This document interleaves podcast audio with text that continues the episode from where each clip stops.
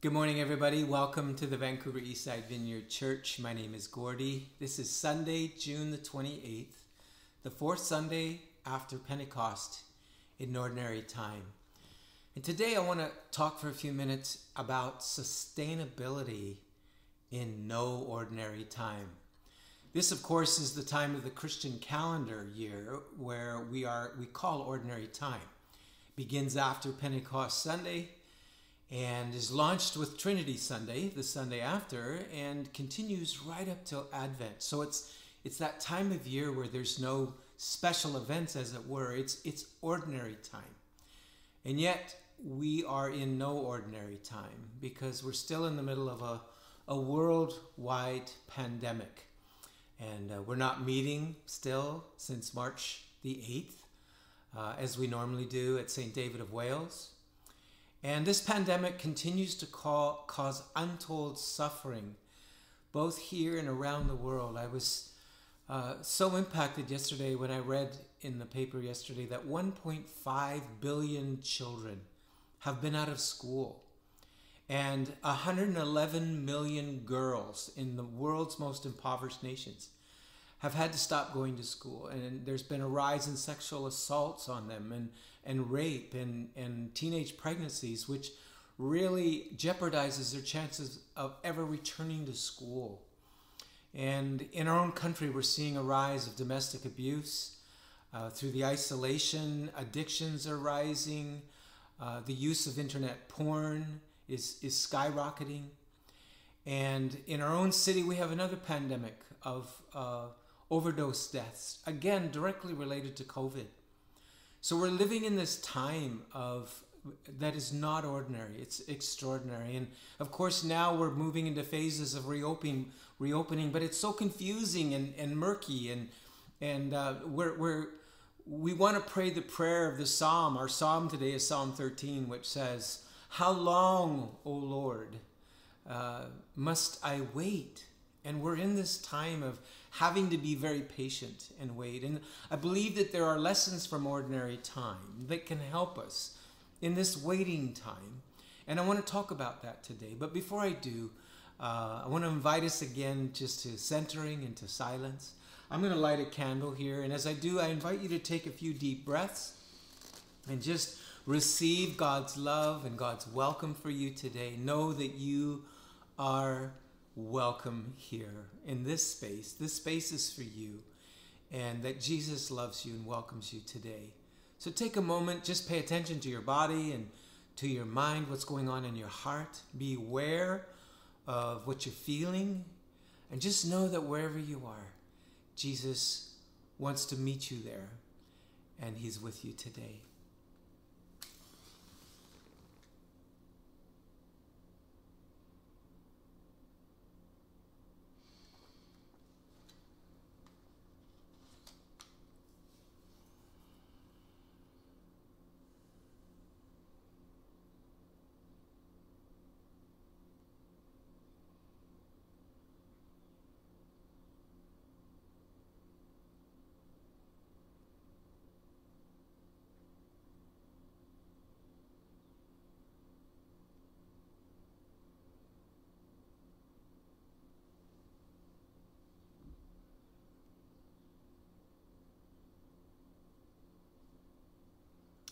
Amen.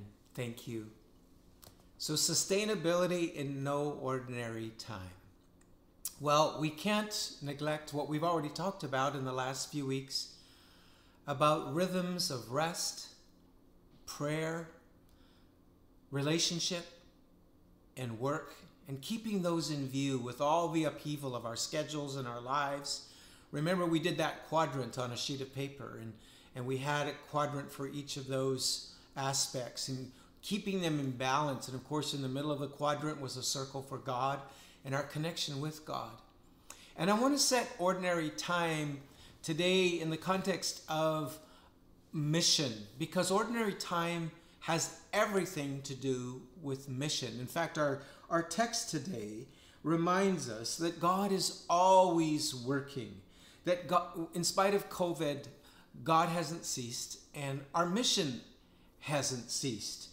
So, what's this got to do with ordinary time? Well, you'll remember that ordinary time began with us reading the text from the Gospel of Matthew, chapter 28, where Jesus announced to his disciples after his death, his resurrection, and he was preparing to ascend, he said to them this amazing uh, phrase All authority is given to me in heaven and in earth.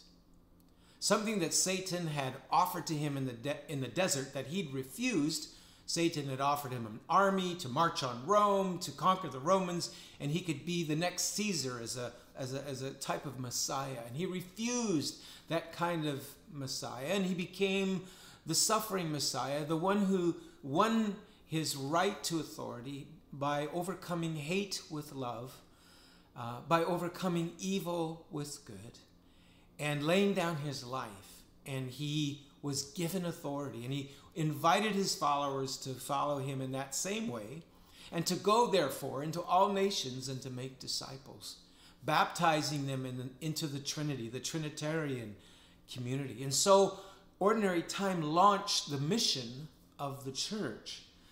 And on one hand, that's exciting, but on the other hand, we have a bit of a mixed feelings with regards to the word mission. It's it's a word, especially with regards to the church, that's falling in, fallen into ill repute because so much of what has been known as mission here in North America has been colonialism, has been associated with cultural imperialism, or as the Truth and Reconciliation report describes it as spiritual violence. What is spiritual violence? Spiritual violence is when one faith or religion denounces another faith or uh, religion as evil and rejects wholesale. And that was how the residential schools came out was this cultural imperialism and spiritual violence. And so we may need to find have to find another word temporarily for the word mission because there, there's so many uh, buttons that are pushed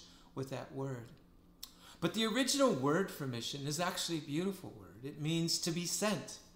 And it's the story of a God who relentlessly was at work to restore the world and to make it right again.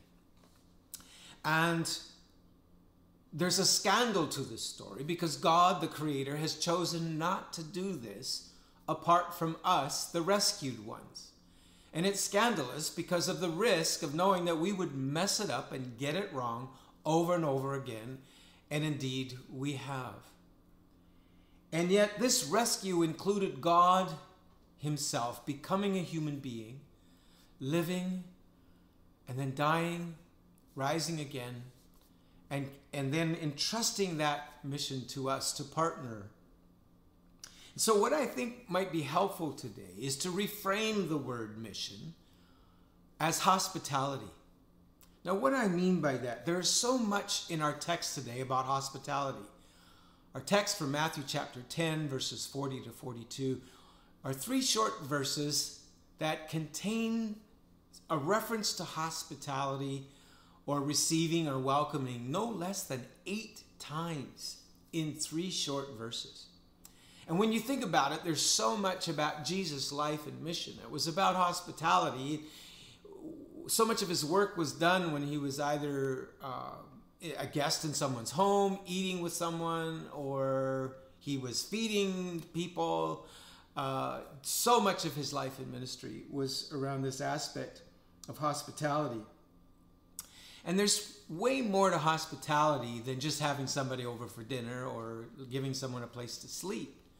It can include those things, but you can actually do those things as I've talked about homestays in the past few months who've had an, who've told us experiences where they they had those things, but they there wasn't hospitality extended. They didn't feel welcome. So there's more to hospitality than just the physicality. Those are good, but you can actually not do those things and still be hospitable because hospitality has to do with receiving.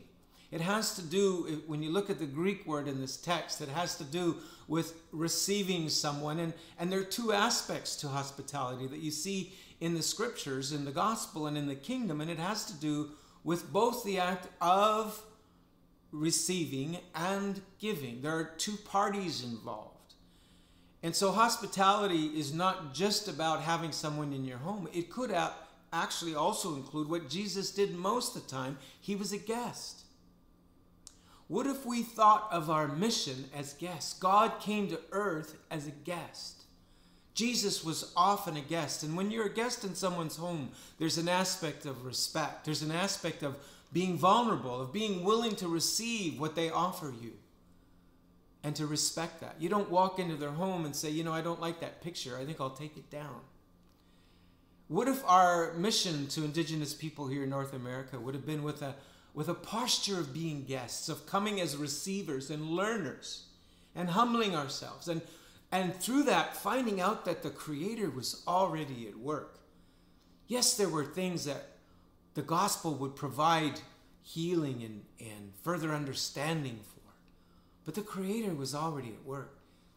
And so there's an aspect of hospitality that is so much about being a guest. Now, Jesus also functioned, of course, as a host sometimes, but he had to be very creative because he didn't have his home.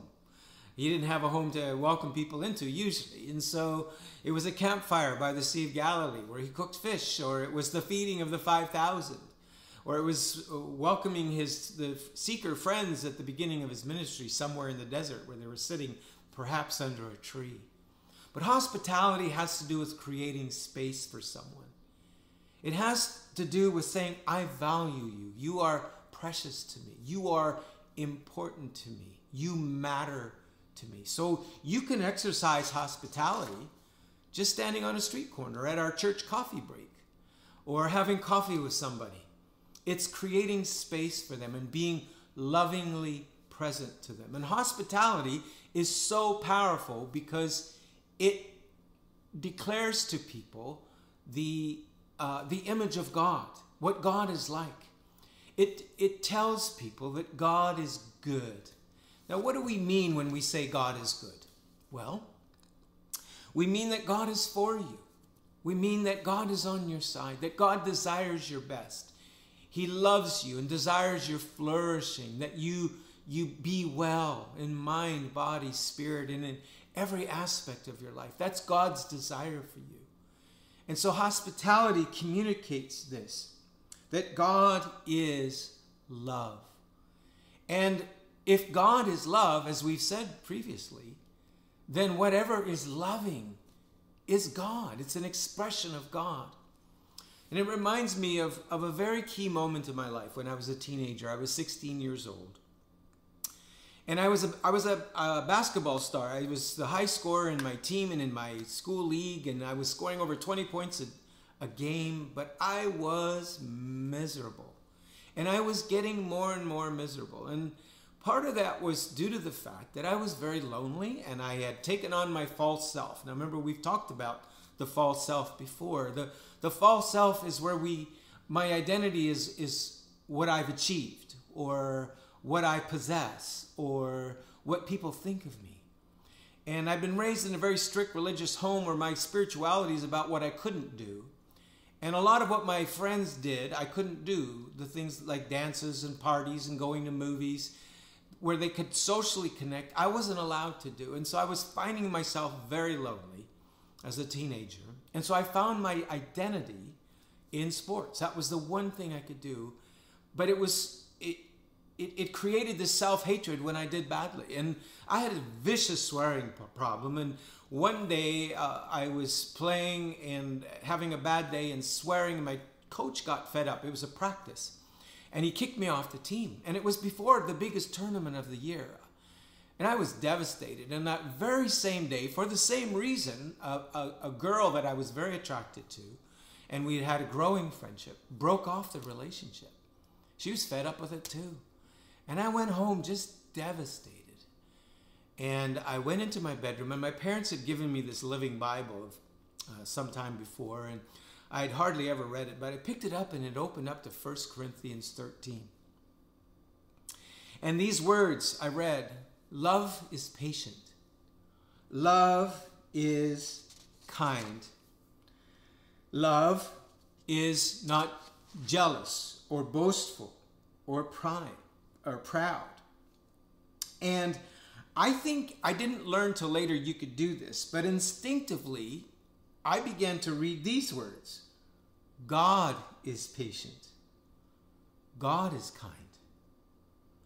God does not envy, is not boastful or proud. How about this? God does not dishonor others. God is not self seeking. God is not easily honored, or angered, rather. God keeps no record of wrongs. God does not delight in evil, but rejoices with the truth. God always protects.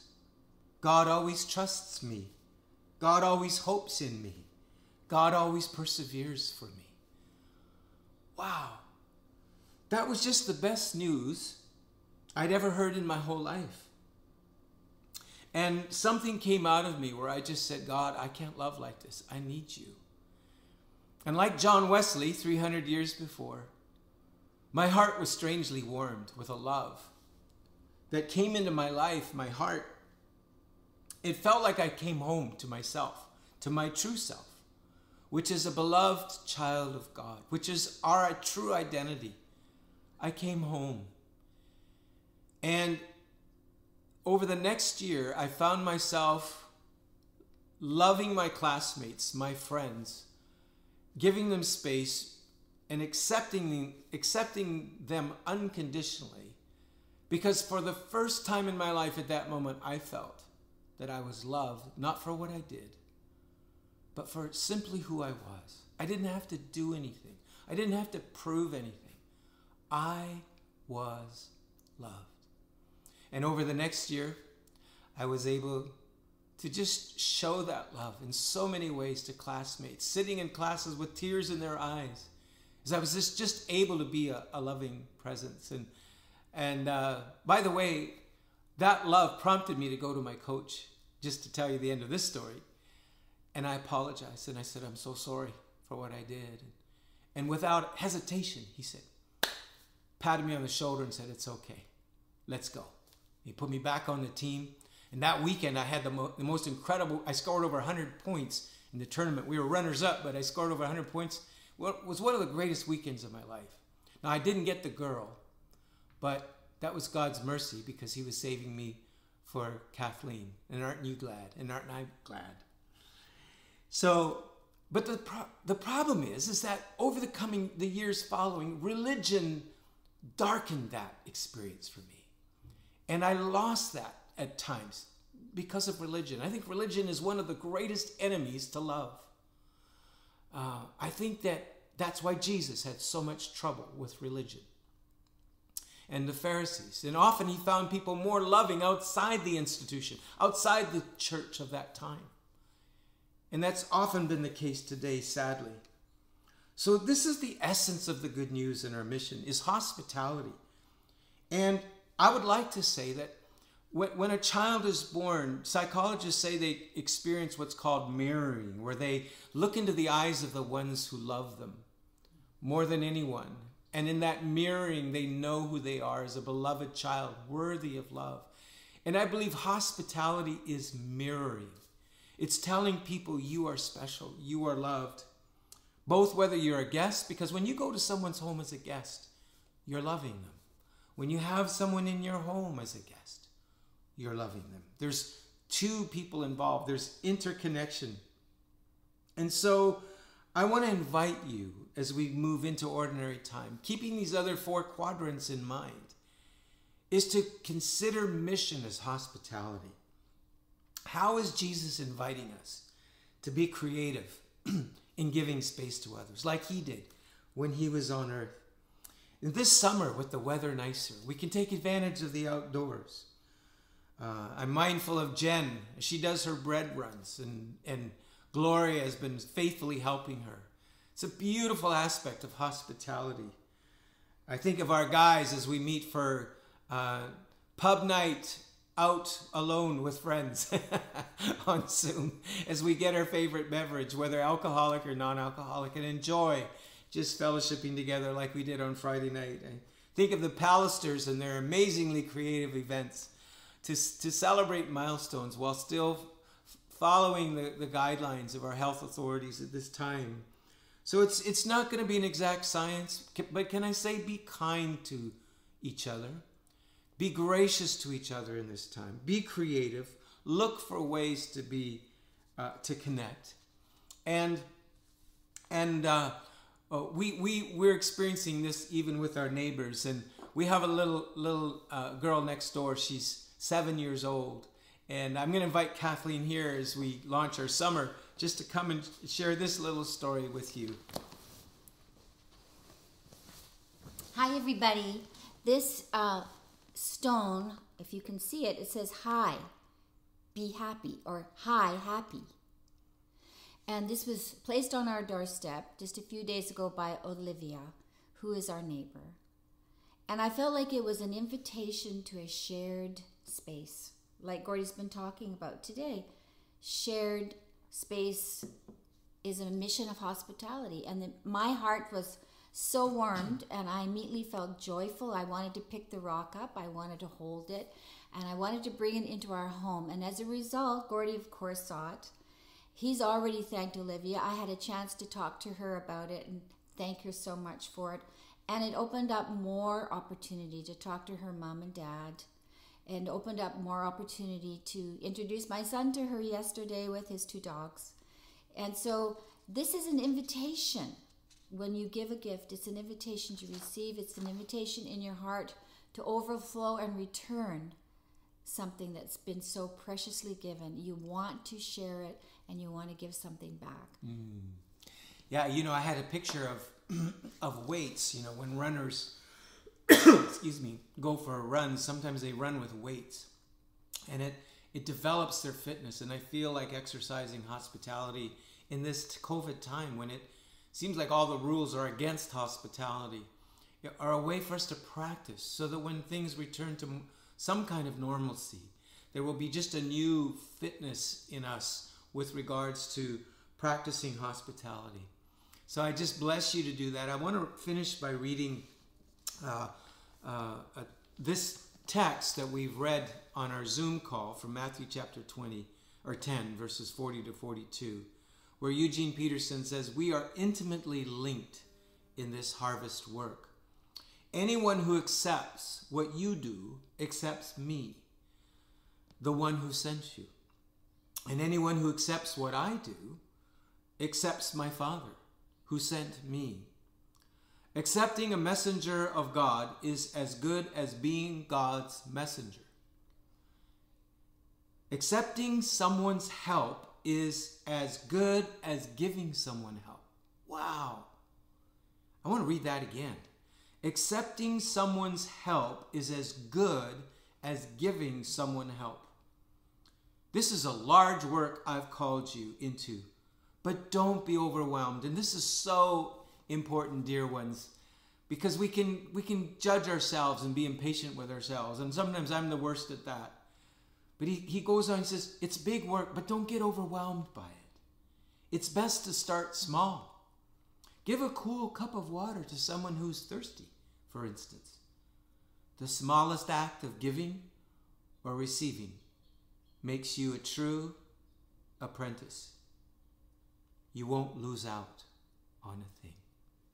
May God empower you and bless you as you step into mission is hospitality. Grace and peace.